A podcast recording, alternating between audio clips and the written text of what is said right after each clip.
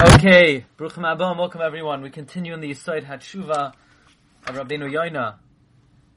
Rabbeinu Yoina was talking about the feeling of embarrassment and being overwhelmed and engendering the proper uh, motivation to want to do tshuva because a person feels sullied and embarrassed by abundant sin. And Rabbeinu Yonah therefore quotes the Navi Yecheskel that there is a method, there is a methodology of tshuva where one could, so to speak, just cast away his averos and consider himself as if he was born on that day, and uh, no, without any mitzvos, without any averos, where a person makes for themselves a lev chadash and a ruach chadasha. And we explained this is not actually doing tshuva, but this is merely a sort of a uh, a state of mind that will render a person able and willing and desirous to do tshuva. And Rabbeinu Yonah continues to describe the feelings that one may have not wanting to do tshuva.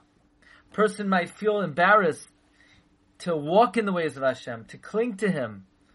Chatzerov, how could I trample His courtyards? Person might feel undeserving to go to the shul. Who am I to speak in his Torah? Person might feel sullied to learn Torah, unworthy to learn Torah. And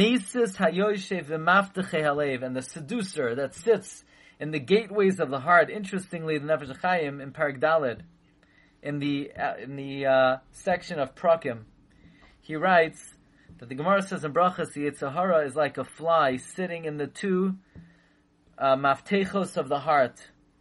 We know that the Yetzer Hara resides on the right side of uh, the of the heart, and the Yitzhar, that's where the Yitzhar Toiv, Yitzhar Toiv positions himself on the right side of the heart, and the Yitzhar position, positions himself most of the time on the left side of the heart.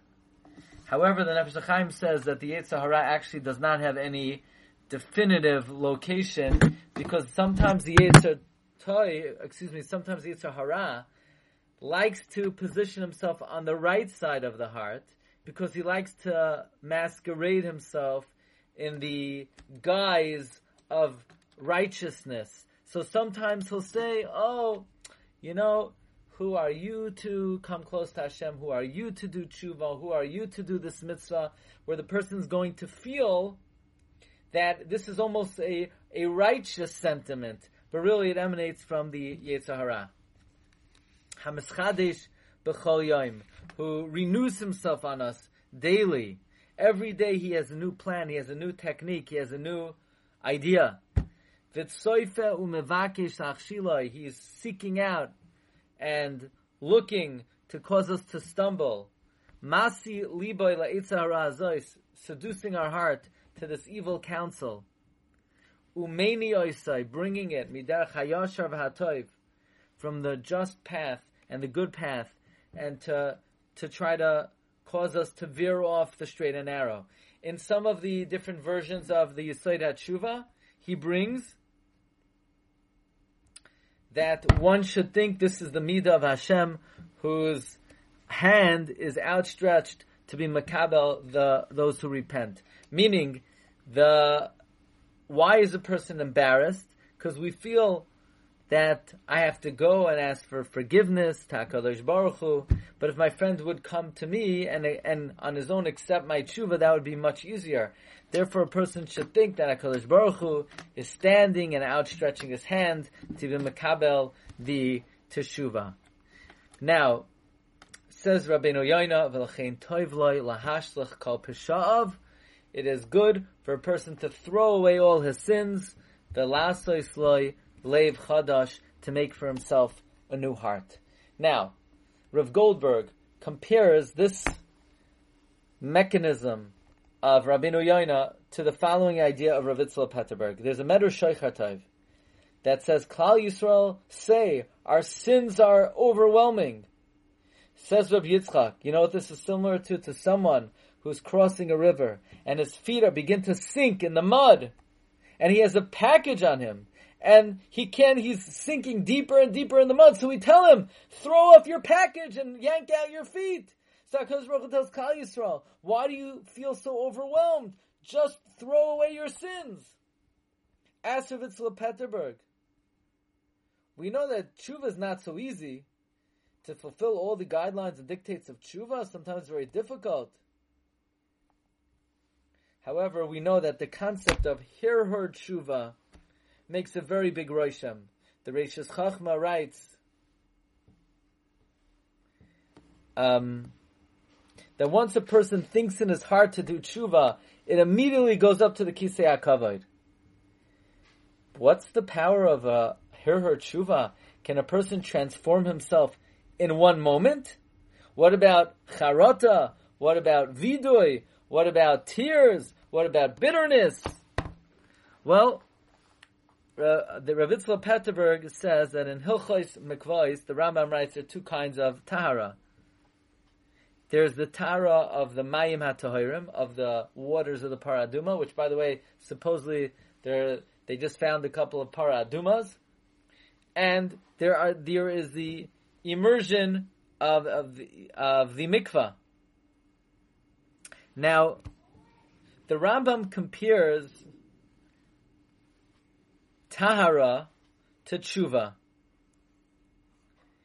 Now, tumas meis has two ways, two stages of tahara. There is the hazah, the sprinkling, and then there's the mikvah. And so too, tshuva has two steps. There's the beginning and the end. Every tshuva is preceded by thoughts of tshuva. That a person thinks, what I did was terrible, and begins to regret, and he wants to accept upon himself the whole yoke of tshuva, and to engage in the darchei tshuva.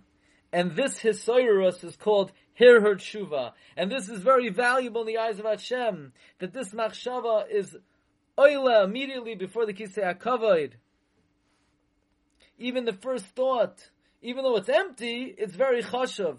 But then a person has to go through the actual process of tshuva. And that means there are two gidre of tshuva. There's the original inspiration that comes on from a person on their own, and that's oilo lefnei kisei hakavod. And then, if he goes in the ways of tshuva, Hashem will have rachmanis and give him siyata deshmaya. And the second part is if a person completes the path of tshuva, then he'll get slicha, mechila. So, corresponding to these two types of tshuva, we actually have two types of tahara. We have the tahara of the mechatos, that if you touch even a drop of it, it's metaher your whole guf. That's the first hisayrus. And then you have the final stage of tshuva, where you actually purify your whole body. That's like the tevilah in the mikvah. And that's what the Medrash is telling us, that HaKadosh Baruch Hu tells Klal Yisrael, okay, just cast off your sins, and I'll have Rachmanis on you. And this is what um, Rav Goldberg says, what Rabbeinu Yoina is referring to, in this method of casting off your sin. It's the his, the first Hirhur tshuva, the first hisayrus of tshuva. Hmm. I would perhaps suggest that what Rabbeinu Yonah is referring to is maybe something different, something else. Namely, that even before a person could have what is called the hisayrus of tshuva, the inspiration to do tshuva, the, the first thoughts of wanting to go through the process of tshuva and casting off your averos, there might be a introduction to that, a um, something necessary to be done before that, namely the desire to even have the first Hisayrus of tshuva and that is accomplished with what Rabbeinu Yonah is talking about, where Yashlich Me'elav Kol Peshav, where you sort of have to imagine yourself that you were just born today. Now don't you have Avis, you don't even have mitzvahs, so to speak, you have to be able to, to say, I'm starting over. So I'm suggesting that what Rabbeinu Yonah is referring to is something a little different than Rabbi Tzla Petterberg. This is, so to speak, even a stage before the what, what is called Hisoirus of Tshuva. And the, what we're referring to is what um, the Navi Yecheskel is talking about. Hashlichu me'alechem es kol pisha'echem va'asu lachem lev chadash v'ruach chadasha. Okay, Bez Shem will continue in this tomorrow. Thank you everybody for joining. Wishing you all a wonderful day. Kol Tuv.